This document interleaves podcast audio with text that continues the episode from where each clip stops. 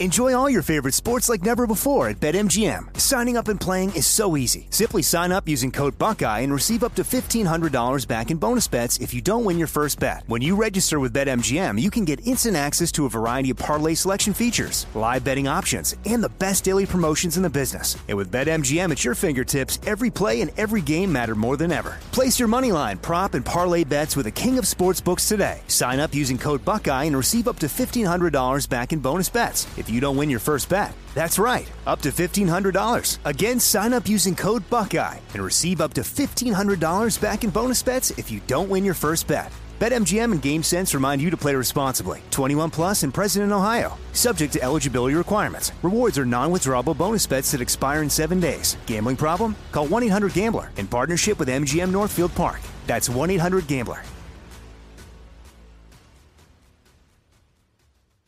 You know that feeling when you walk into your home, take a deep breath, and feel new? Well, that's what it's like to use Clorox Scentiva. Because Clorox Scentiva smells like coconut, cleans like Clorox, and feels like energy. It'll elevate any cleaning routine to not just clean, but also make every room smell like a tropical coconut getaway. Discover how Clorox Scentiva's powerful clean and refreshing scents can transform your space. Get yours in coconut or other fabulous scents at a nearby retail store. With every CBD product claiming to do something different, it's nearly impossible to decide what's best for you. Lazarus Naturals pioneered the farm to front door model of transparency where they handle each step of the production process to ensure quality, potency, and consistency. Scannable labels allow you to see the test results of your hemp batch so you can be confident in the safety and quality. Visit LazarusNaturals.com today. Lazarus Naturals, committed to improving your life as well as the world around you. Not available in Idaho, Iowa, or South Dakota.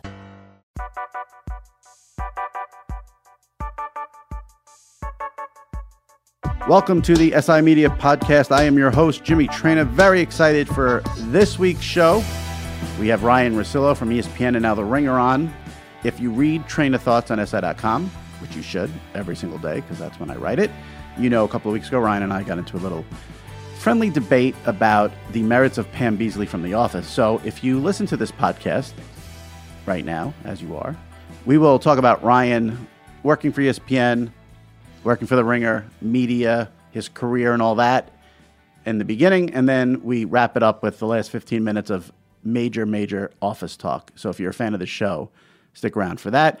Last week, Dale Hansen was on the podcast. Please check that out in the archives if you have not. It was a great interview.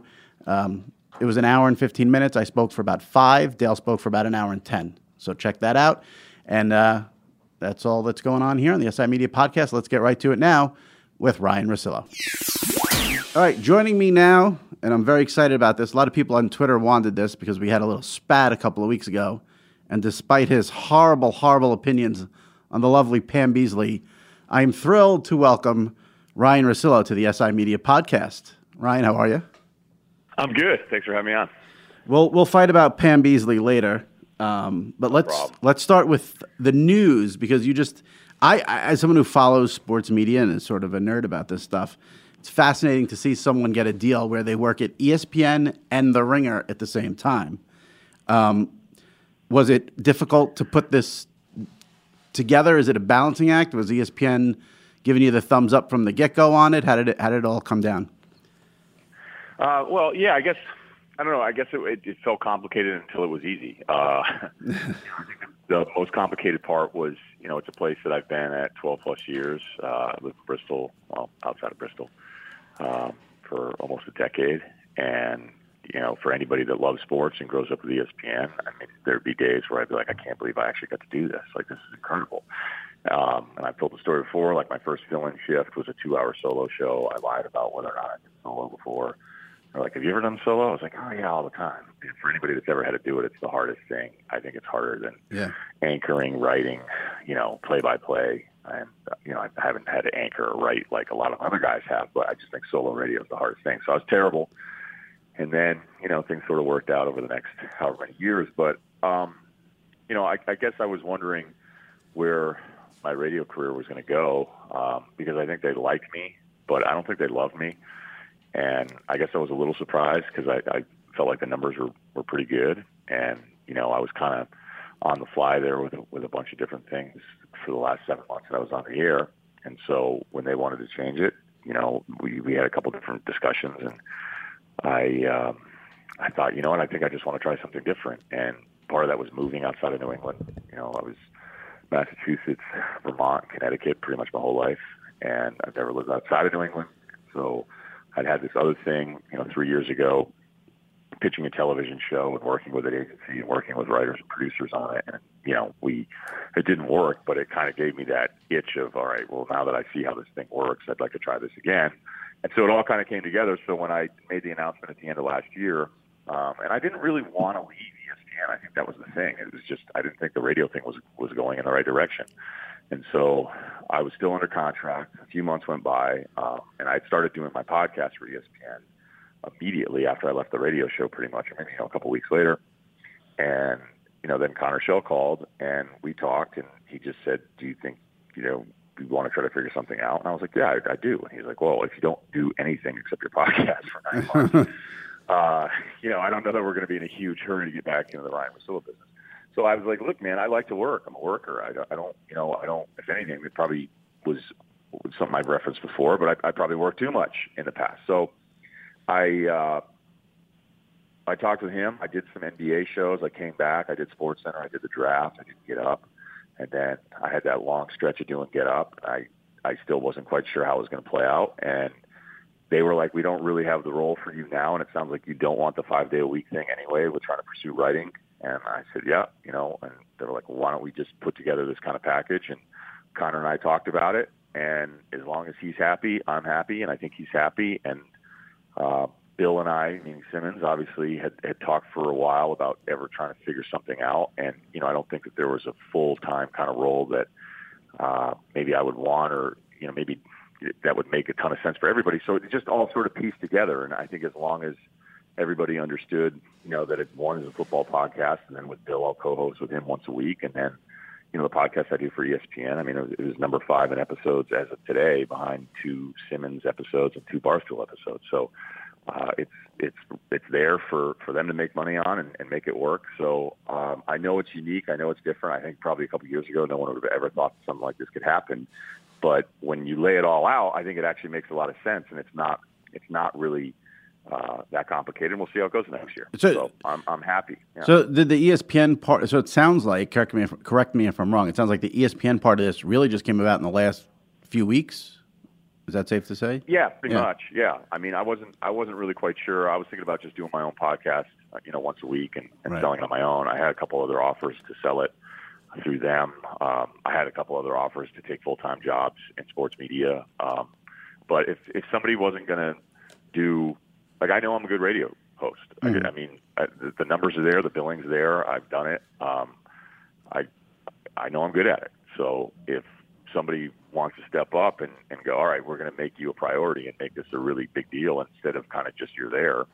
Um, you know, maybe I would do it. But if, if these other things that I want to do work out, I may not ever want to do that. So yeah. So the, um, in in case anyone doesn't know, let me just give a quick um, synopsis here. So Ryan, so the Russillo Show podcast for ESPN keeps going. You're going to be doing some TV stuff for them, The Jump, Get yeah. Up, and then a football podcast. I guess it's once a week with Simmons at the Ringer.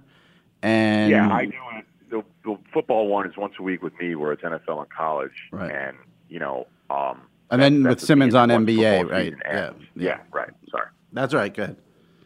That was good. That was good hosting right there. Yeah. Because you know you you told the backstory. Yes, you got jumping right into fill it. Maybe you're the better birds. at this than I thought. No, I'm I'm really not. Um, really not. So yeah. So then a football podcast solo for the Ringer, and then you'll be joining Simmons when NBA season starts. We we both know the two of you have the passion, and then um, you're going to be working on your pilot. Is that now when you ever you know there's that cliche like I'm working on my pilot I picture you like in Star, yeah. Starbucks with the AirPods um, exactly drinking exactly. your venti latte soy milk yeah. working on your pilot. What get, can you give me some uh, hints of what this pilot is about? Is it about your life well, or something else? bit, no no I can't I actually can't tell you what it's about. Um, oh. I I've written three since uh, I left the radio show and one I was told sucked which was the first one. And I was glad that people were honest about it. You know, people that are in the business that right. like me, you know, that I become friends with. And then I was like, all right, I got to really try to swing for the fences here on the second one, and it was it was really cool that that some people that hated the first one loved the second one. So um, that got me hired just by guys reading the first two things I did to to write this other pilot that they had as an idea. And look, hired is a loose term out here. A hired, um, you know, paid is a much better term. So, you know, like a lot of things, if it works out, then it all works out. But everybody jokes out here, and meaning in LA, where I live now, but that you know, once you kind of get in the mix and you see how things work, you, you're amazed anything actually gets done.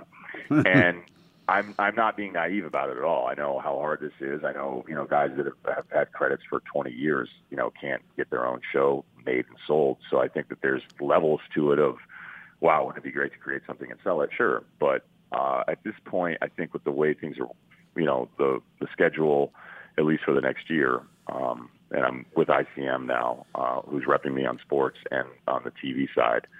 Um, you know, they've, they've read my stuff and they say, yeah, look, we, we, we can get you a job. It's not a matter of, of whether or not you can get a job. It's just a matter of maybe somebody understanding your background, your perspective, and being a little different, you know, coming at this a little later after a different career and feeling like it's a good fit. So, yeah. unfortunately, because of the, the third pilot that I just finished, I can't. I, I, I people got mad at me for even telling like friends right. of mine about what it was. So wow! For me to do it on your podcast, yeah, yeah, be pretty upset. I don't want you to get in trouble. I will say, sounds cool though. Yeah, yeah. Right? Oh, absolutely. Cool able to talk about it. Yeah. Well, it sounds like it's going to be this, you know, show that just has every, you know, Hollywood secret or something in it. well, I, I promise that it's a little bit more than me just buying the final draft program at Starbucks. so I've, I've actually, I've actually been working on all this stuff since I left. All right. Well, that's good to hear. It's it's actually funny too because I was thinking about this. Uh, you know, with sort of you know you have the Ringer and ESPN, so I guess I guess you're not beholden to one since you got this deal with both going on because it was interesting to me to book you on this podcast, like for some like really inside media, um, behind the scenes stuff here. Like if I, I've been told, um, you know, people at the Ringer are not allowed to do non-Ringer podcasts, and then with ESPN, they've been good to me about getting guests, but they want everything. Like I, I'll reach out to SVP. And I'll say, yeah, you know, I'd love to do the podcast, but just, you know, let ESPN PR know to get the, you. Thank you, Charissa Thompson, for the hookup. I texted you like, yeah, I'll come on, and like here you are. It was no frills. So I like that you're sort of a wild card free agent in all of this. It makes my job easier. So thank you. wow, I didn't really realize that. So now it's like it sounds like you're trying to get me in trouble. I just don't want. Yeah. No, I, I don't. You know, look again. Like I know it's. I know it's a little different, but um, you know, we we had a bunch of different options out there on on how we wanted to do this, and um, like I said, as as long as Connor's happy, and I know he is, and I'm happy, and uh, I'll keep doing good content, and you know I'm going to come back east. I imagine at some point, occasionally to do some shows. Like I, I don't.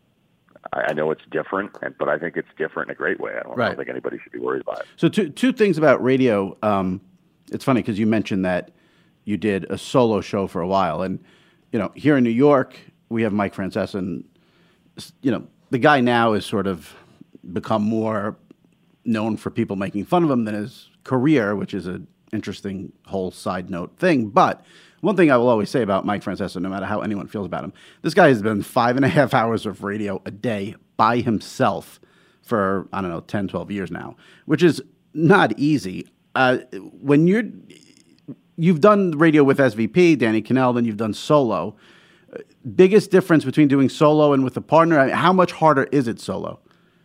Well, it's it's way harder. Um, I mean, I didn't like to take calls. Like I don't I don't think taking calls on a national show does does anything for a show. I can understand if you're, you know, three hours solo and and you got to break it up a little bit, right. you know, just to hear a little different voice. Like I've I've thought that ever since the serial podcast first came out, the reason why I think they're, they're like, look, they're beautifully written. It's great subject matter, you know, especially the first season. But there are these little audio tricks that they pull where they'll do a little piano riff and, you know, I do think that there's like a, a human nature thing that if you hear a different voice, you hear a different piece of audio, it sort of resets your focus and probably keeps you listening longer. So mm-hmm. I do think, as great as some of the great solo hosts are, to just ramble and you know even for me like having a deeper voice and not being a guy that's like super excitable up and down all the time in the range like that it, it doesn't mean necessarily what you're saying is boring, but I think it, you know you can kind of get monotonous and, and I, to hear a change, you know, just even playing sound. Mm-hmm. But a caller can be that thing at times. But when I listen to talk shows, especially national talk shows that are doing a lot of calls, I just when have you ever said, "I'm really glad glad that like Don from Tampa told me to not sleep on the Bucks"? Yeah, I mean Like, the I'm psyched. the only psyched I time stayed in the car for that. the only time a call is good is when it's a prank, basically. yeah, or the call is so absurd that Right. you sort of play off of it, and then it drives you like it's kind of a straw man call. Right. you know, we got this one guy that thinks this, and now I get to smash this guy's opinion for seven minutes, even though 99% of the people disagreed with him anyway. Right, right. So, um, you know, the radio, the solo thing when I first started, you know, it would kind of be all over the place, and I, you know, I prepped too much in, in the wrong way. Instead of just like figuring out the one thing I wanted to say and keep making that point, I would say 20 things to prove how smart I was and how much studying I did, and actually ended up being terrible. Mm. and then with Scott, because of his Sports Center schedule, I would have long stretches of being solo, but that was. You know that was really challenging, and I I think I've always kind of resented that some people didn't think I was good solo because like be solo for two weeks and then be the number two for a month and then be solo for a week and then you know Yeah. don't be solo for two months and then be solo you know what i mean so Yeah, i would to do that you need like a couple years i'm serious you need like a couple years to figure it out figure out your pacing like i would say too much in too short of a time and then i'd be like damn it i still have like three minutes to go Right. and when you're solo and your segment sucks, it's the worst feeling because it's just you. You're saying you're like, hey, dude, you're still on the air. There's nothing to throw to. So, um, I I didn't get I didn't really get any good at it until I decided like I just don't care anymore. Like I'm good, I'll be fine, and that's it. And until I stopped thinking about it, um, that that's that's when I finally turned a corner. And then you know I was never really solo unless I was doing a rotation of guests, um, like I was for the last seven or so months. So, you know, to do it with somebody like Scott first of all, I mean, we're friends. We're very close friends. Mhm. And we developed that friendship in the studio because we, we just knew each other before and we liked each other, but we weren't friends um, before we did the radio show together. But it uh, it's just it's totally different because you just you you have to learn how to play off of a guy. Um, I think one of the other strengths that Tirico always taught me is like you, you know talking is great, but knowing when to shut up is even better Right. and when the other guy's going, let him go, and then keep feeding him in a way that keeps him making his point. And then there's other moments where you're just like, no, I'm on this, I'm taking over, and that's fine. And with somebody as strong as Scott, like it would, um, you know, it's not like I had to take over, but I had to I had to learn how to be like, okay, some days you're the one, and some days you're the two, and I was going back and forth with that for the life of that show. So it was uh, it was probably made me better long term, but in the moment, it was it was always kind of hard to figure out. Yeah, I mean, I could be, I could be totally wrong on this, but I've always had the impression that sports fans think it's very easy to do sports talk radio, and I think every sports fan thinks they can do sports talk radio. And like you said, listen, I could sit there right now and say, okay, Ryan, who's better, LeBron or Jordan? And you know, we can then go for an hour, and you know, but to do it well is a skill that I think is very underappreciated, in my opinion. Yeah, I do. I, I think you just get on and you're like, okay, I got this, and then I, I just it, it is really really hard. But like, yeah, when I listen to Francesa, and I grew up on Mike and the Dog. Right. I grew up on it as a huge Boston fan, and every single like I was obsessed with the Red Sox. Okay. I ended up working for their minor league team. That's how into it I was. I, you know, I, I, this isn't a joke, but like I didn't miss a game. Like I'm talking 162 for 162 for like seven years. Right. Okay. I I was convinced I knew what like Shea Hillenbrand's weakness was, and if Wakefield's like release point was too close to his ear. Like I'm serious. Like, and I probably was wrong, but I was that guy. I was the guy that would have called in to argue with a host. Right. That's how passionate I was about Right. it. But I actually loved Mike and the Dog show better than any show in Boston, and it wasn't even close. Even though they were talking about the Mets all the time, and you know, granted they were talking about the Yankees a lot too, but I'd rather listen to those guys talk about the Mets, a team I couldn't care anything about Yeah. um, because I just thought they were so good. But you know, the weird thing about callers, and I was actually talking with Simmons about this yesterday. You know, I was asking about Francesa, and I said, you know, I can understand why people would look at Mike and think, you know, he's okay, he's arrogant or whatever. I mean, first of all, there's an arrogance that comes with being that successful. I mean, it's just going to Right. happen. But Right. if you had to take those calls, like guys saying, "Can we move Kadire for Kershaw?" and you took him for five hours a day for decades, like, wouldn't you think everybody else was dumber than you? So I kind of don't Yeah. blame him Right. for for having a, an arrogance not only with the success, but you know that's that's that's local radio. And I did local radio in Boston for three years, and unfortunately our show sucked so bad that we didn't really have enough calls to make it work for four hours. Wait, But, whoa, you whoa, know, whoa, whoa! Hold on, hold on. You didn't, you couldn't get enough calls on a radio show in Boston. No, we That's we hard to really believe. didn't have a strong signal out there. There, Okay. was, there was a lot of science behind it. Apparently, the stick was pointed in the wrong direction. Oh god. Um, yeah, so we uh, we struggled there, but that was a good. Um, it was great because no one was around, so I was able to do a show three to four hours every day for almost three years, and no one told me if I was any good or not. So I just did it. So it was actually like the greatest training ground. But yeah, the I was just joking about this the other day. I think the most calls we ever had was who could you beat up on the 2003 Red Sox team, and we had calls all Who day. could you beat? up? okay, that, well, that's a good topic though. Something. Listen, It was good. Yeah, it's it's listen. You, it's much more interesting than you know who should be the second lefty out of the pen.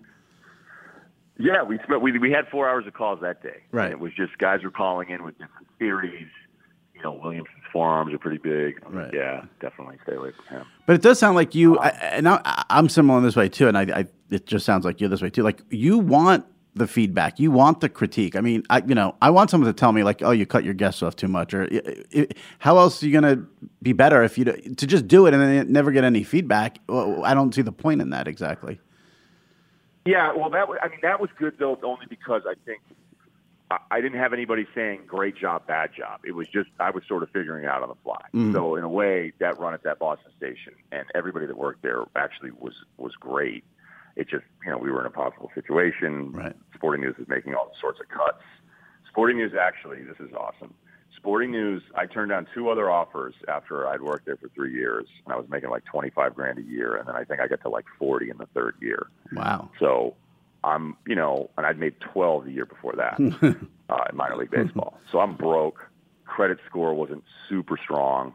Um, definitely some financial issues at the time. And then Sporting News signed me in agreement to a new contract at like I think I was going to be 29, 30, 31 and I was going to make 100 grand. And I was like this is the best. They're like you're you know the future of the the station and the afternoon show and all this stuff. So I turned down two other gigs, signed in principle. The contract never came in. Called Sporting News. I'm like, "Where's the contract? Where's the contract?" And a guy waved a stack of papers in the phone in the background. I was like, "It's right here." We're, you know, crossing the T's, dotting the I's, whole deal. And then they laid me off the next week with no There, there you go. There you go. So, welcome to radio. Reminds and me- then, by the way, Yeah. that was why I tried out ESPN. Okay. Well, listen, that I mean, and there it is. I mean, that's sort of the journey. I mean, it, it, you actually just reminded me so much of the Howard Stern story, where he, uh, I think he was doing radios in Detroit, and then they changed it to an old country station, and that's what got him then to Washington, which got him to to New York. So the failures lead to the successes a lot of times in this insane business. Oh, totally. In this business, yeah. I mean, Yeah. you know, there's so many times where you know somebody will call me, they've lost a job, and I'll go, yeah, but you know what? And I'm telling you, more often than not, it ends up working out because you end up taking a chance or moving somewhere else or start challenging yourself to think differently about your career in ways that you never did before. When the paycheck's coming every two weeks, you you know you can pretend you're planning for the future, but you're not. Right. But when that money runs out, you're like, okay, now I have no choice. I mean, there's nothing like the motivation of fear of not being able to pay your bills. So. Tell me, when you when you, I guess, left ESPN, even though you didn't fully leave because you were still doing the podcast, it was December 2017, and you had said at the time you were a little frustrated there. I think you said you didn't have a life, you were looking for some more balance.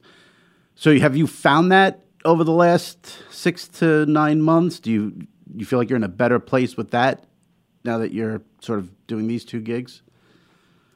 Uh, yeah, I, I, I think so, and I think that's what I set myself up for the next year. I mean, the weird thing about you know this leaving the radio thing, like some people were like, "Dude, move to France for a month, or you know, like go to the Caribbean, get out of here, you know, learn to surf, rent out your house, just pack it all up." And I was like, "Yeah, but if I do that, if I don't do any podcast, if I blow everybody off, if I do zero work for nine months related to sports, and you know, even though I want to do this TV writing thing, I knew the timeline of it. I was like, oh, what's the likelihood that you're going to sell a show in nine months and everybody's going to think you're this awesome writer? I'm like, that's not likely. So I'm not going to, I'm not going to pretend that. Like, I'm not going to be delusional about how hard this writing thing is.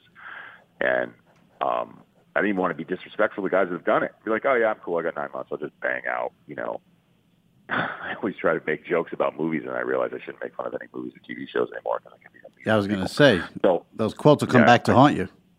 Right, I got to stop doing that. So, um, I'm not going to make a joke there, but I, uh, I was, yeah. I mean, look, I was living in Connecticut, and I, I really, you know, I always wanted to know what I was talking about on the air. I, I know some people uh, shocking. And sometimes I thought, and I've mentioned this before when I did the dice thing, I was like, man, maybe this is just a waste of time doing all this stuff. But I, I do. I just like watching games.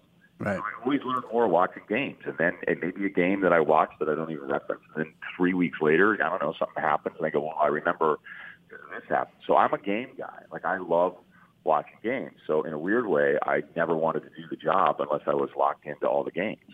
So um, I I still was kind of hustling about what the next thing was, whether it was writing, you know, keeping doors open to other things, you know, and signing with ICM, which is something, you know, I'd been with agent for a little while. So I was still kind of setting up everything for when my ESPN thing were to expire had I not figured out something else to do. So it would have been cool in theory to just take a total break from life for nine months. But if I had done that, I, I think this would have been a really weird spot to be in. Going, Right. you know, all right, now what? Right. I just disappeared. And in this business, I don't think you can disappear for that long. I agree.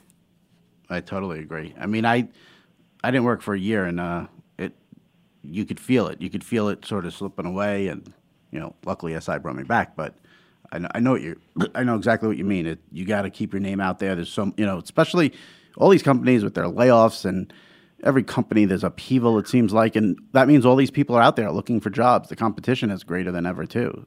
So Yeah, and I think you know one of the things that's always I, I think I've been doing it long enough now, which seems weird because it was like, man, I was so young and then I got old. Um, but it happens when it fast. first, yeah, right. I mean, but I think I I span the media thing enough to have seen you know how, how to have seen now how this has changed. and Right. that when I first started and you know had my first press pass and you know was up in the press box and then would go down to the locker room afterwards. And I didn't have to do that a ton, so I don't want to make it sound like I was some guy in the baseball beat because those guys have it. I mean, look, you're writing about baseball, so people can act like, oh, who cares? But that's that's a tough job. It that's is. a tough sports job, and I don't. I would never want to do that. I don't envy the position, so I actually have a ton of respect for those guys. So I never want to act like that's what I was doing, but I did do it a little bit, and I, I um, you know, you you didn't get that job unless you wrote for the local paper and the next paper, and then you know you're covering the Red Sox maybe at 35. And the rules have changed so much so that like the path to it is is quicker. Like you can get to what you want to a lot quicker, but that also means there's a million people right next to you trying to do the exact same thing. Right. So I can't say it's it's easier because it's easier in different ways than it was when I started. But it's you know like if I were in an apartment in Burlington, Vermont, in 2001, above this restaurant, like there weren't you know no one was really doing blogs, nobody was doing a podcast. Like I had to get on the air. I had to get on the air any possible way I could, and the mm. first place that did it hired me as you know as a baseball team that hired me because I sold health insurance and they knew I could sell tickets. So that can be totally circumvented now, but you're right. Like this business feels more competitive than ever because it's it's harder to make a name for yourself, but it's easier to at least get that start. Yeah, and and it's also much harder to get yourself in trouble. I mean, much easier. I mean, much easier to get yourself in yourself trouble. in yeah, Yeah. yes. Yeah, so it's a factor too. Um, I don't want to put you in a tough spot, given that you you know everything's kumbaya right now with ESPN, but there there there seems to be a little bit of a I don't want to say upheaval. That's not the right word, but things are changing over there with Skipper out and Jimmy Pitaro in, and uh, you know Beadle's off Get Up and Jemele Hill's leaving, and there seems to be little you know maybe heavier emphasis on Sports Center. Um, the as someone who works there, uh, the differences between Skipper and Pitaro is that something you think about, and when you are looking to maybe go back and do more work for them, or is it how much is that way into it? I mean, you mentioned Connor Schell a lot. Is it just you're totally just trying to work with him? Uh, how much do you does upper management factor into Ryan Russillo either making a deal or or doing more work there? Oh yeah, Schell Connor Connor Schell's Yeah. the number one reason I'm I'm back. Uh, and Rob Savinelli, I would think a little bit in the talent department. Um, I should shouldn't say a little bit. Maybe I should put ratios on the whole thing. uh, as much as I always like, you know, being honest and, and you know, not um, clichéing the answers. This is me being honest, but it's cliche. Like I have no idea. I've I've emailed with Jimmy once. Um, and maybe I shouldn't even just call him by his first name. But uh, we have a couple mutual friends. Everybody seems to love the guy. But to say, "Oh, hey, I know how it is," like I, I always kind of, oh well, people that know me well be like, "Oh, you're it about something." Um, but you know, if you were in Bristol five days a week and grinding it out, and like West Hartford's not a bad life. Uh, I liked West Hartford. If I were married and having kids, then I probably would have just taken the extension and stayed and done my radio show and been frustrated. And you know, um, had you know, if, if things had worked out differently, and I could have, I could have lived there. Like I like New England. I don't have a problem with New England, but that's not what was going on. So personally, I was like, let me try something different. And the reason I bring that up is that those of us that are, you know, the, the sports center people, um, the people that have like two different sports season jobs. I mean, people that are grinding there five days a week that live in Bristol. Um, you know, we we saw how everything worked and and the great things and the challenges and like any job, man. Like you're gonna have stuff that you don't like, and sometimes you're the one that's wrong. Like you can not like something, and then somebody pulls you aside, and you're like, actually, I'm wrong. I should just shut up. So when people that don't work there or aren't in Bristol try to tell the world like how it all goes down there, mm-hmm. that used to piss me off. Mm-hmm. Uh, and, it, and it happens a lot. Like, oh, you've got it figured out. Like you don't have, you're not living in Connecticut five days a week. You're not showing up to campus, rolling through security five days a week for the last 10, 20 years. So now that I live in LA, I, I can't I can't give you an answer on that one. I have no idea. I like Skipper. I get along with him. I understand some of the critiques. I understand people's frustrations. Um, and you know, at one point, like I can tell you, I even got along with him. I like talking to him, but at, at one point, he hinted like I was going to be in the layoffs. So I mean, I still got along with him, even though it was the worst meeting I probably had there. So um, I don't know enough about Jimmy other than people that I know that know me love him. Right. So that's that's really all I have on it because I'm just not there anymore. So what ended up happening? Where you he said you would be in the layoffs and then you weren't in the layoffs. I I don't I don't know. I, I from what I heard, that people were kind of like, you know what, he's actually good. you would th- I've, you, heard, you would hope the top guy would know that, but okay. Well, actually, I mean, when you're running the entire company and you're in skipper's position on that one, you're gonna you're gonna defer to people mm-hmm. underneath you that go like, hey, these are the numbers. This is what we're doing billing, and we think he's good, or this guy's numbers stink, and right. he's not doing any billing, and we actually don't know why we keep resigning him. Um, and then, you know, unfortunately for a lot of my friends who are in the layoffs too, like if you're a certain level of of, of salary, you know, it's just the the accounting of it. So yeah. um, I don't want to go too into that and, make anybody upset. But That's I mean, okay. it was definitely something that was that was tough for me because I yeah. lost my partner. I lost Cheryl Walsh, who was you know my best friend and neighbor, and um, yeah, I went through a phase there for about six weeks where I was looking on Zillow every commercial break in for a new house because mm-hmm. I thought I was out. Um, it's amazing how that worked out because here you are again. Now, the um, you mentioned you did get up for a while. You've done TV though, you know, here uh, over the years. But you you consider yourself a radio guy, or do you is TV what you want to end up doing at some point? Like, a, would you want to do it full time? Would you always want to keep the radio? What what's the like radio TV balance in a in a utopia society for Ryan Russillo? Well, TV's easier, you know. So I think anybody like a lot of radio guys are like, how do I get into the TV thing? But then a lot of the TV people were like, wait a minute, I just want to, you know, relax and go do radio and stuff, you know? Yeah. So I, I remember like the first job I ever wanted, I wanted to be an anchor. I was working at a CBS affiliate Burlington, Vermont, 99, and I thought I wanted to be an anchor. I thought I wanted to be the next uh, Craig Kilborn, and I started writing scripts for the anchors, and I started just like throwing stuff in there. Like Lou Merloni got sent down, and I think somebody who'd been called up got thrown out trying to steal a base, and I wrote in the script like, "Good thing you sent down Lou Merloni," and the guy said it in the prompter, and because he didn't, I don't think he he read his script ahead of time, and he came back and he's like, "What was that?" I go, "Well, you know, they should have never sent Merloni down because I was obsessed with Lou Merloni," and um, he's like, "Yeah, don't ever do that." And he's like, "If you want to do that stuff, be a talk show host. Don't be an anchor." I was like, actually, it's a good call. that was that was the end of my yeah. wanting to be an anchor thing. Uh, I really like TV. Uh, you know, it's funny because you know, my father's a, a big supporter, and without him, I've never been able to do any of this stuff. And he uh, he's always like, "You're way better on TV than you are radio." I'm like, well, wait a minute. I'm like, that's not fair because in TV, you know, you're on shorter. It's thrown to you. You're not pontificating for seven or eight minutes. Like I have more of a window to screw up when I'm on radio right. than I do TV. But you know, previously different people at ESPN never saw me as a TV guy, uh, even though I'd done TV for the Celtics for a really long time up in Boston. Mm-hmm. And you know, then I do get up and I know it went well, and You know, I think there's always been kind of this thing like I think it, like a lot of us are this way. When you have an opinion on something, you don't want to actually admit that you were wrong about it. And I think the people that thought I could never do TV at Bristol were wrong. Right.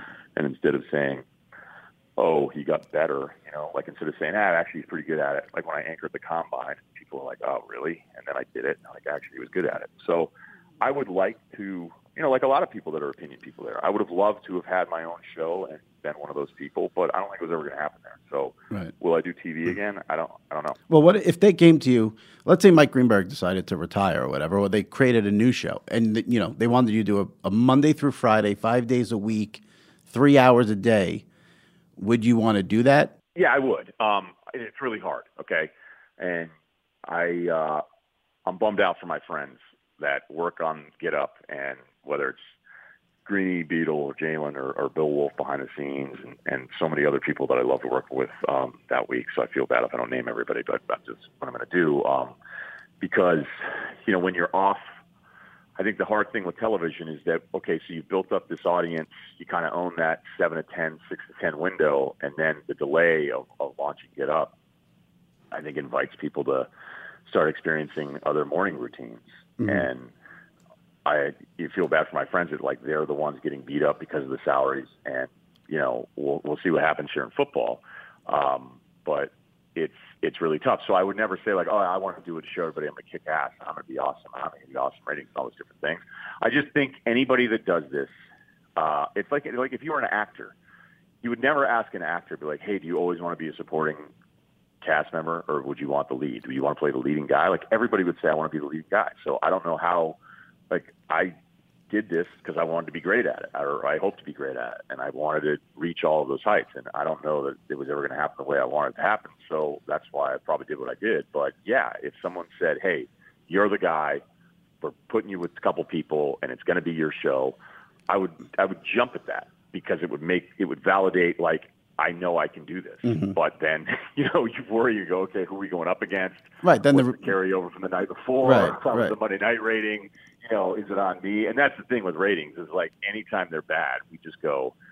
We're like, oh, you know, we're not promoted enough, you know, it's just the way it works. so, yeah, the, the short answer is, yeah, I would absolutely Yeah. do that, but it would have to be something everybody was really excited about. Do you do you love doing interviews? Do you, do you love interviewing athletes, or could you take it or leave it? Athletes for the most part are terrible interviews. And um i give Le Batard a lot of credit for this because he's like you know what? What are we doing? Right, right. it's like no on everybody. And i was like wait a minute. He's right. Like and i started realizing like i had said no more often than not but like you would do this thing. Like if you go all the way back to game night right? So i would do those game night shifts and it was saturday from 7p to 1a and it was a six hour radio show. And honestly it was it was a lot of fun because it wasn't any pressure on you and it'd be me freddie coleman was awesome to me um, Gottlieb, even John Seibel, like um, uh, Jeff Rickard, like that was the guys that I would I would fill in with, and I would do those shows. And somebody, you know, a, a, a game would go final, and somebody be like, "Hey, we can get Todd Hundley." And you're like, "Yes, yes, we get, like, do you want to Hunt? Yeah, we do. Are you kidding?" Right, right. and we'd be so excited we got an athlete on. And we'd, you know, we'd have some stringer in the ballpark who would, you know, hand him his cell phone, and we'd be like, you know, what, you know, that that that two-two pitch. What what were you looking for on that double in the seventh? And we we thought we were killing it. And you know, he'd be like, oh, you know, two-two, just trying to look for something to hit. You know, was able to get some contact on it. You know, he scored. You know, then we won. And we're like, Riveting. oh man, you know what?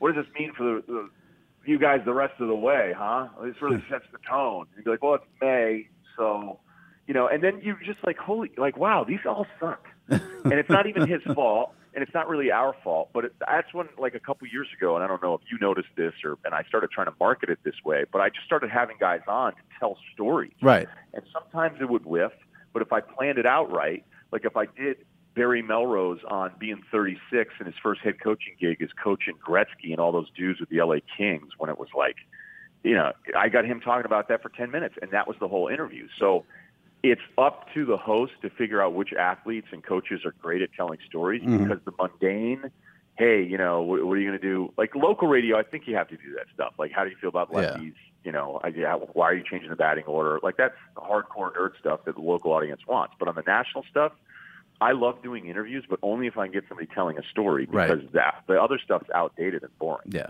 And there's nothing worse than when you get the, oh, this guy has a book, can you put him on? Or, you know, this, oh, we have a new commercial from Nike and he's on to promote it. And then you're like, okay, so tell me, you know, it's been a rough season. Well, you know, I have my deal with Nike and, you know, those interviews are the best.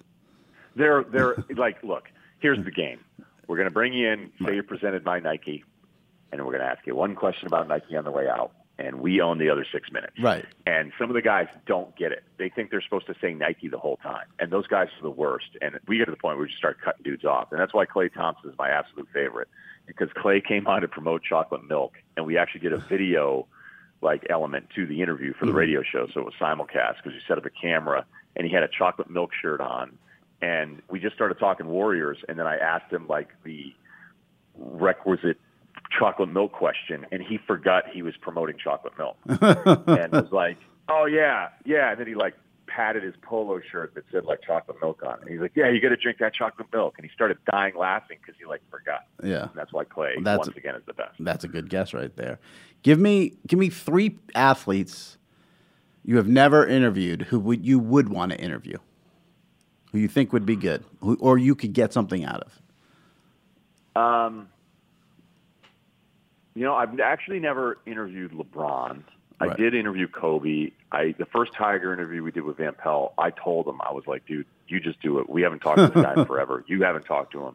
And then I did get to interview him with Scott the second time. So there's not Bill Russell was now I'm naming guys that I have interviewed. Um, Bill Russell's probably still one of my all time favorites. Um, there's not many guys left that I haven't been able to talk to, but if you put it that way, I guess I would like to talk about LeBron and try to get him away from. I think when you're that famous and every moment is scrutinized, Right. that you you almost instinctively build up this shell. So I think he's very scripted in a way that I understand. Where like Russell Wilson's so scripted, I can't stand it Right. And I would I would never interview Russell Wilson. I, there's, there's no point. And I think like Russell Wilson thinks like, man, I'm killing it with every single answer, and I'm watching it going like, I think there's another version of you that everybody would really like, and that you you just you like don't want us to know anything about you, like the real version of you. I would- Whereas LeBron, go I. I just want to say I would interview. I, I'm not a Russell Wilson fan either, but I'd interview him for one reason and one reason only. He said God told him to marry Ciara, so I just want to know how you get that relationship where God just happens to tell you that you need to date one of the hottest women on the planet. Pretty, pretty. yeah. What what would have happened had God not given him the heads Yeah. up? Like, would he have not? Right. called it Exa- well, yeah. If God didn't give him the okay, then Russell Wilson moves on from Ciara. Okay, sure, we got it.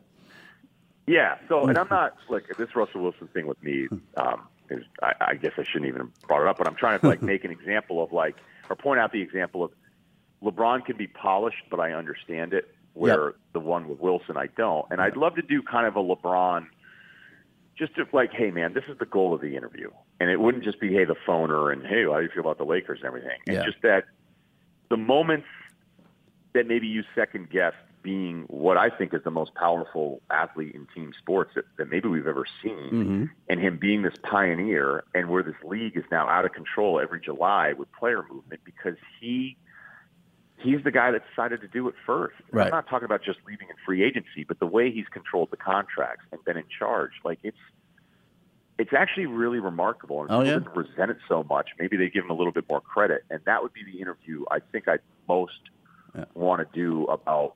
You know, don't don't. If I ask you if you're second guessing yourself ever, don't give me the cool, strong lion answer of I never doubt myself and all Right. that, which is what he would probably do. I would want to be like, well, can we just get past all that BS Right. and you tell me about those moments where you started really thinking about what you were doing? Because now I think you deserve credit for it when it seemed like the whole world was against you eight years ago.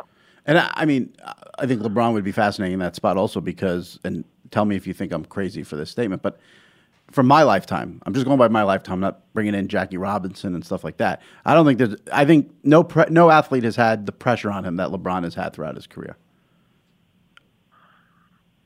No, and he delivered. Right. And that's the thing. Like think about to think about how many guys don't deliver on the hype, and he smashed it. On and off the court. Right. So Right. there's not like I get if you hate him because he beat your favorite team. I get Right. if you hate him because he left your team. But even this divorce. This was this was like a divorce the second time around, where the kid's a teenager and he's like, "I get it. You guys aren't into each other anymore. That's fine. I'm gonna have a, I'm gonna have a summer house." You know, Right, right. It wasn't, Right. It wasn't a bawling seven year old being like, "Mommy and Daddy don't love each other." Yeah. So I uh, I think that I had Kaepernick. I think I interviewed him. I definitely interviewed him in studio once when he was leaving Nevada, Mm-hmm. and then we did a phoner with him at the start of the whole thing. And he's never said anything. And you know, I think for everybody to better understand the story, it'd be great to actually hear from him for Yeah. once in two years. And when people hear me say that, it'd be like he doesn't owe anyone anything. Other free agents don't have to do it. And you're like, well, he's a little different than other free agents. Absolutely. And I'd love for him to sit down with somebody that's not going to totally kiss his ass Right. but also like you can't have somebody think Kaepernick's the worst human being either. Like it would have to be a very neutral person. I think I could do that, but And I don't think he's ever going to do that interview. Few and far. Yeah. Uh, good luck with that. We had him at the SI Sportsman of the Year last year, and you know, getting him is not easy. So I don't know about that one. Um, did did you happen to catch LeBron's show, the sh- uh, the Shop, on Tuesday night on HBO? I taped it. Wa- Um, watch as soon as you hang up with me. Watch it because it Everybody loved it. it goes huh? into sort of your answer. It- It's unfiltered LeBron. It, it's and it's it's very it's riveting television for thirty minutes. I'll tell Wow. you. You will hang on every word. It's very good. promise. I, I, if I if I, I don't want to oversell it, but I'll just say this: you will thoroughly enjoy it. I'll just say that. No, I'm sure. Look, I, a lot of people that I, I was surprised at some of the people that were so into it, and I went, okay, this must be good. It's good. No, Yeah, it's good. Right, it's I'm in. like I'm you in. said, it's I'll not a lot of bullshit. It's it's very straightforward, and you see LeBron as you have not seen him before. Say that. All right. Bef- before we start arguing, Yeah, we should have just started this. yeah, before we start arguing about your attack on Pam Beesly, fir- give me give me your favorite episode of The Office. Um, it's probably dinner party. That's what the cast says usually too. I mean, Oh, really? excuse me. I mean, well, it's I fine. I- it- it's a good episode. It's a great episode. There's no doubt oh, about it. so did I? I oh, so I picked like I picked like the popular place in the Amalfi Coast. No, I was mean, like, oh, listen, I like Positano. It's not like look Um, with every show. Like if you, you know, no matter what show it is, Seinfeld, The Office, The Sopranos. When you ask what's your favorite episode, everyone get there's four or five standard answers. So, you know, the dinner party is one of them. Gay, uh, Casino Night is one of them. The you know, I love the Dundies. That's my favorite. But there's nothing wrong with You know what I love Was- is I love when when Jim's um, in Stamford, but they they go up to that convention together, and Yeah. Michael has the white jeans. Yes. and he The party in the like, got room. a- he's like, right, he's like, I got a room right next to the elevator. A lot of Yeah. traffic. Yeah. Um, that's really underrated, and the way Jim kind of comes back around. Like, there's these little moments. That's what's so amazing. That show's great for a million reasons. And Yeah. I tried to get Rainn Wilson to follow up on this, but then he just crushed me with a bad segue the way I did a bad segue with him. But Michael is so annoying and does all these shitty things, but yet you still like him because you know deep down he's a good guy, Right. which is really hard to do. And Yeah. did it with him. Well, that, I mean, So- that, and that's like it's and it's funny that you can have that in a ridiculous sitcom like The Office, and you have that with The Soprano. Like Tony Soprano murdered people, but at the end of the day, you love Tony Soprano. Yeah, that's TV's funny always- that way. Yeah, I didn't. I didn't quite understand that writing when I first started. Is that you know you got to start writing characters you don't care about to only see how the one you do care about react off of them. Mm-hmm. And I, I've always felt like if you think about movies, like who you start rooting for. Like I started reading this book about this the, the Cuban immigration and and these guys that you know got in tons of trouble, and I found myself reading like rooting for the guy to get out of jail, and he's this horrible guy.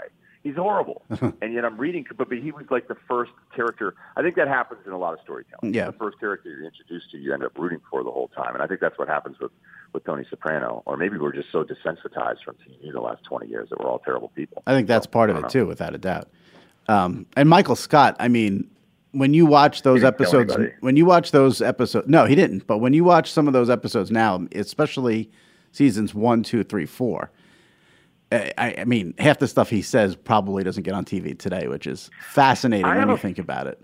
I have a friend that's convinced you couldn't make The Office today, and I'm like, it's not that old. This isn't all in the Right. family. Well, for, there was a And he's like- huge there was a huge think piece a few months ago about how someone had a whole theory about that. I should I'll find it and send it to you. But I think you can make it, but there'd be a lot of jokes on the cutting. I mean, you you know, I posted this actually, I think on Twitter a couple of weeks ago because I was watching it, and it's the episode when Pam is wearing glasses because she said she stayed at a friend's house the night before, but we can figure out what that was about. No, that's not the case. Yeah, She's and, a liar. Yeah, and uh, oh, here we go, and uh, and J- and Michael Scott just comes out and he's like, Pam, you're not even trying. The gl- you're going backwards. The glasses are not uh, don't make you look hot. It's without the glasses where you're hot. I mean that. I mean the outrage that would go minute, on. That's offensive. That's offensive now. Oh, see, I mean, then we're done. Do I, mean, think that? Do I think that's offensive? No. Do I think if they add that now they'd get shit for it? Yes. There's a big difference between what I think is, you know, Right. Okay, but we got to keep. We got to start keeping track of the people that are giving others shit for it. Because you're like, wait a minute. right. How many is it? Oh, wait a minute. It's like three people on Twitter. Like, you know what? I'm not going to worry about this. Well, that's my problem. Um, I get annoyed that, if I, to me was like the, the last example, though. I mean, of all the things that could be offensive in that show, you know, what when how they make fun of Oscar, like when he gets mad at his own roast, Right. and then he comes back and does the boom roasted thing, Right. which was actually used recently when the Jalen Ramsey piece came out, where he made fun of certain quarterbacks. Yeah, yeah. Um, but but the stuff he says to Oscar and then says to Andy to kind of cover the Oscar joke, but. I don't know. I like. I'd like to think that somebody could still write that and not go, "Hey, this has to be so PC that no." And it doesn't mean because I want people to be offended, but I, I don't know. Like, it's do people go to stand-up acts now? Like, if you walk in the door to Oh, a stand-up act, you, like you've signed up for something, and if you're going to tune on or turn on the, like an Office, if it were made in 2018, like I, I don't know. I, I would hope Listen. people wouldn't go, "Oh." But you're right. A lot of people say it, and it, it kind of surprises me. It, I, dis- don't. I despise taking the other side, and I'm not doing it. I'm just playing the devil's advocate. There's, a, there's still a difference between going to a stand-up show and something that would be on network television. That that would be my response. That. And the thing I said about the Pam with the glasses, I mean, that's a. I mean, I, there's much stronger examples of, um, you know. I mean, what about in the Dundies when he plays Ping and he's doing the Chinese accent? Yeah. I, am not sure that. King would not go over well. There you go. There's there's a better one than the glasses. Then you know that would not fly today. Now, but like most of the Mindy Kaling jokes, like that. But is it okay when she's a writer producer on the show? well, that's it's a you know, is I I think I thought about that. It's a fast. It's an that you hit it right on the head. It's fat because I think I thought about that a lot when something happens and she's like, "Oh, he raped me." Oh, I'm kidding, and I'm like, "Hmm, interesting." She's the writer, of the producer. She's giving that joke out. Uh, you know, it's an interesting one. I, I, I don't know, man. I would- I would hope, but you're right. Like, and as we get into this Beesly thing, like I'm gonna I'm gonna tell you one of the responses I got. I got one response out of the whole thing. So go ahead, All right, so- all up. all right, well- I want you right, to well- go. You open up the court here. Well, let me start with this. Let me start with this. Did you think Pam was evil when you first watched The Office, or is it on your viewing of repeats that you've come up with this absurd theory? I started to not like her towards the last few episodes because I felt like All right, but season, but those last two seasons don't count. They don't count. Yeah, any No, Office fan would tell you that. don't, but I, I still think around season five, once she started nagging Jim, um, and that could be just a me problem, man. uh, that I felt like the writers started making her stronger, which you know is going to be oh Russillo couldn't handle. Hey, look, I, I love Jan, so um, like it, Oh, my it's not God. because Pam became strong that I didn't like a strong female character. I guess she ended up becoming the different. She was a different character. She was like becoming a different character, and I felt like they were writing her a specific way that was a little different. She And grew as a person. yes, Right, right. She grew, I guess, but I don't know. Um, but then, then yes, the second, the second watch through, because I think I was living in like hotels for a while, and I only had Netflix Right. to count on, and I watched it a second time, and then I started noticing all these things where I was like, wait a minute, she's got some nasty attributes here. Okay, I would say this: every character on that show has. Na- there's no one who's all good on that show. There's no one who's actually even good on that show. Maybe they're all crazy, and her craziness is is is like nothing compared to everyone else in that show. Okay, that's that's bad start for you. Listen, We know. I think we know Michael's bad. We know Angela's terrible. I mean, honestly, if you think about it, Dwight Dwight's intentions were probably the most pure on a lot of things. Um, he just had a different upbringing. he set the office on fire. Yeah, but wait a minute, wasn't that Ryan? No, that was him eh, for his uh, fire safety training. To for his fire safety training. That's Yeah. right. Yeah, I think it was more of a smoke thing. But, Yeah, yeah. um, I- Well, yeah, and then- no, and then was- that was Stan- Stanley had a heart right. He attack. said Garbage. Stanley Right, had a heart attack. on fire. That's right. Um, yeah, Pam was sold as like a bill of goods. You know, that they want me to believe she's from St. Louis or something. You know, some Right. wholesome Midwest, and you know, she the Roy stuff was messed up. And then, okay, fine, you br- you dated a guy. You know, you're from Scranton, and you know, in a way, I feel like maybe if she was inflated about herself because she was in Scranton, and if she had lived in like a major city, then you know maybe she, she wouldn't have such an attitude all the time. Um, and okay, so fine, she's dating Roy, and the Roy thing doesn't work out. We all know Roy's. I may have been a Roy for like five years, and that's why you hate her. Jim, no, but when Jim comes back and she's like, "Oh, we're just friends. We'll always be friends." Like she messes with Jim's head, and then Jim's got Karen, who you could argue mm, has more going on. She became the manager at Utica, and she was like messing with that and like resented the Jim. So like once I, I, well, I was like, man, that's really. I mean, it's great writing. It's terrific because it's so real. But then I started keeping track of all the stuff that she did, and I was like, man, like this is there's some there's some bad stuff on there. Because how about when Michael? How about when? How about that when they're like Michael's hooking up with somebody from the office? Pam lights up like a candle. Right. Who? Who? Gossip. I love it. I love it. Tell me who. Right. And then guess what, Pammy finds out it's your mom. And guess who's not so happy about the office Yeah. gossip anymore? When she was dying to hear about it. And that's why Pam's great because she's relatable because that would be everyone in that situation. Who would no, if you would love it if you heard Michael was hooking up with someone's mom in the office, and then if it was your mom, you'd flip out. That she, that's what she's real. You just made it real on me. just you saying that sentence. Yeah. Um, I I didn't like it. Uh And here's the You know, thing: look, she knew feel- he she knew she belonged with Jim. She did what she had to do to be with Jim. It's that simple. mess with his head for F. Roy. years. She didn't, uh, no. and he messed Oh, with her, he God. messed with her head too. How? Because By- she was with by- wait wait. Do you think when she was with Roy, Jim respected the boundaries there? Had- they- they- oh, go get a pizza and a couple of chairs. We'll go sit on the rooftop. Oh, let's go ice skating together. Oh, uh, you know, uh, Jim was a willing participant there. It was a two way street because they both. about kung fu class when when her shirt went up and then she totally freaked out and iced out Jim for like the rest of the episode and made him feel like crap. What about How about Pam- Jim going to Toby to complain that she was planning her wedding in the office and went to human resources? I mean, Jim I and Pam. That was fair. Oh, that was fair. How about when Pam goes to art school with full mm-hmm. support of Jim, says it'll only be three months, it'll be great, you're going to do great. She fails one of the programming classes. It happens. Has to retake it, quits, quits on her dreams, moves back, forces herself in a sales position that she didn't even deserve after Jim helped her get that sales position because he told Michael what David Wallace was going to do behind the scenes in buying out the Michael Scott Paper Company. And then once Jim decides to better their family situation with kids on the way, with Athlead in Philadelphia and investing in some of the money, she then makes him give up on his dream that we've been hearing about for nine seasons and quit and stay in Scranton. They're never going to stay together. If they do a remake, they will be divorced because Jim will always resent that. Why should Jim resent that? One, Jim was the one who uh, decided not to get her input on starting Athlead. Number one, that's a problem. Didn't get her input Oh, on her buying. investment. She invested in WUPHF. Do you think he wanted to hear from her on investment advice? That was a good company, I thought. Anyone would have invested in that. well, I I don't understand how WUPHF didn't take off. I don't understand it. They here's the bottom line: no matter what they did, they each did shady things. There's no doubt about it. It was because they knew they belonged Yeah. together and they'd still be together. We all like aspire. for a tie. We all need. A, we all want to be like Jim and Pam. The hatred, I mean, is just terrible. I don't think it's the hatred. I think it's when I- when you are pointing out something no one else is seeing. You're and that's just that's all I'm doing. I thought.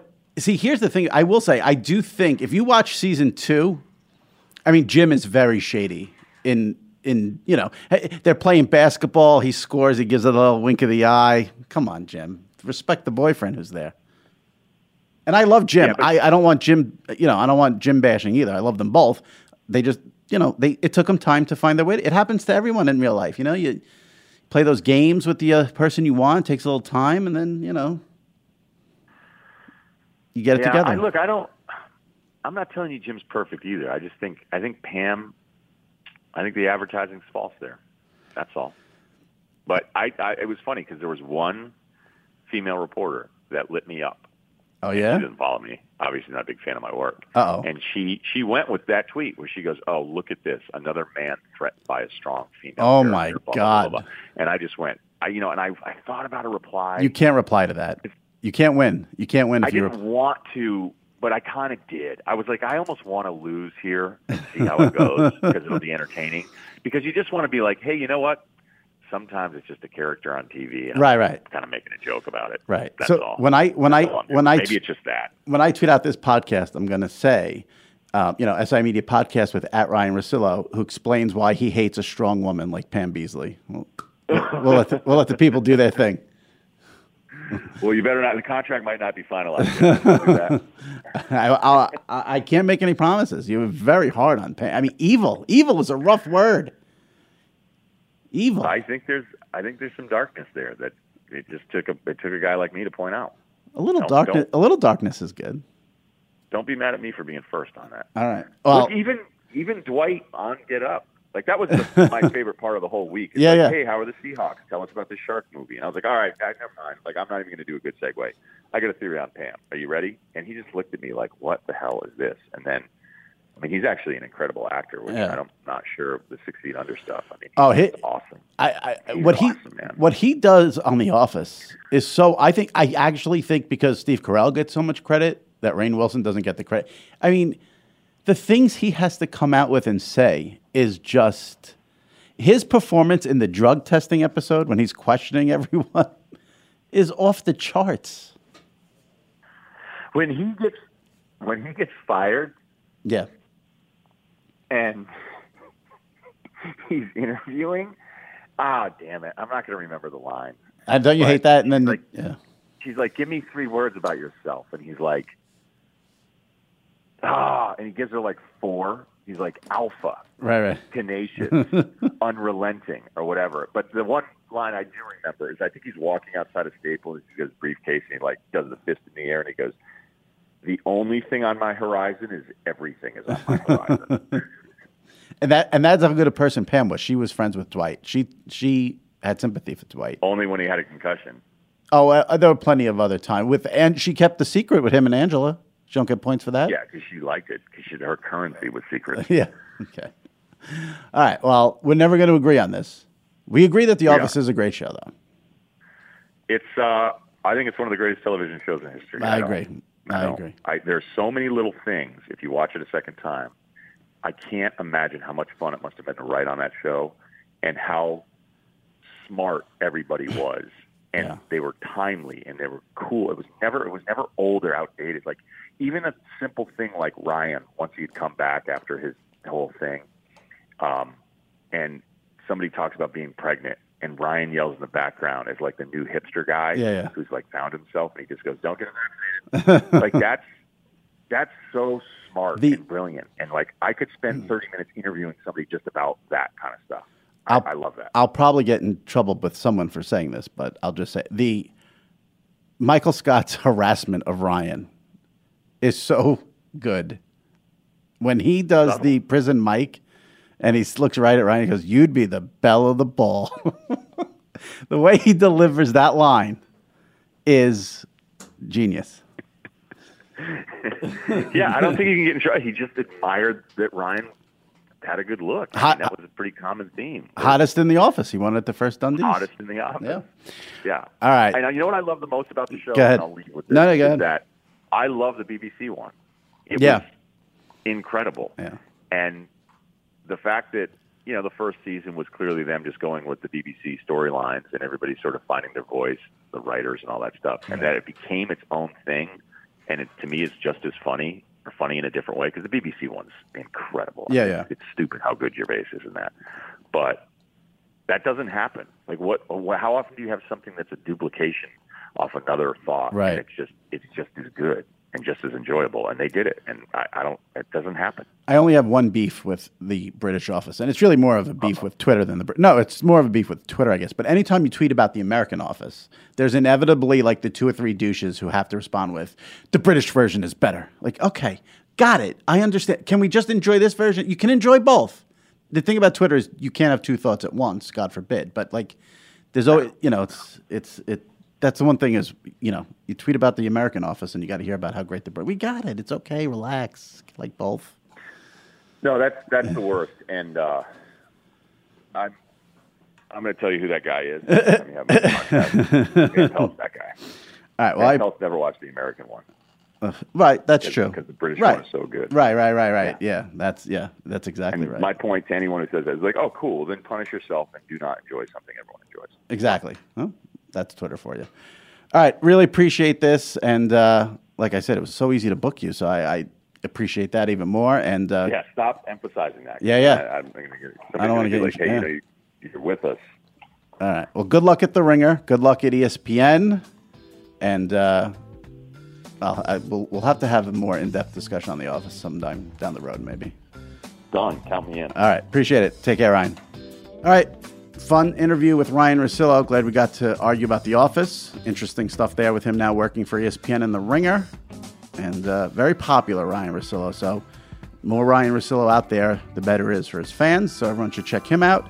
And uh, Pam Beesly is the best. Thank you for listening to this episode of the SI Media Podcast. I'm your host, Jimmy Traina. I will see you next week.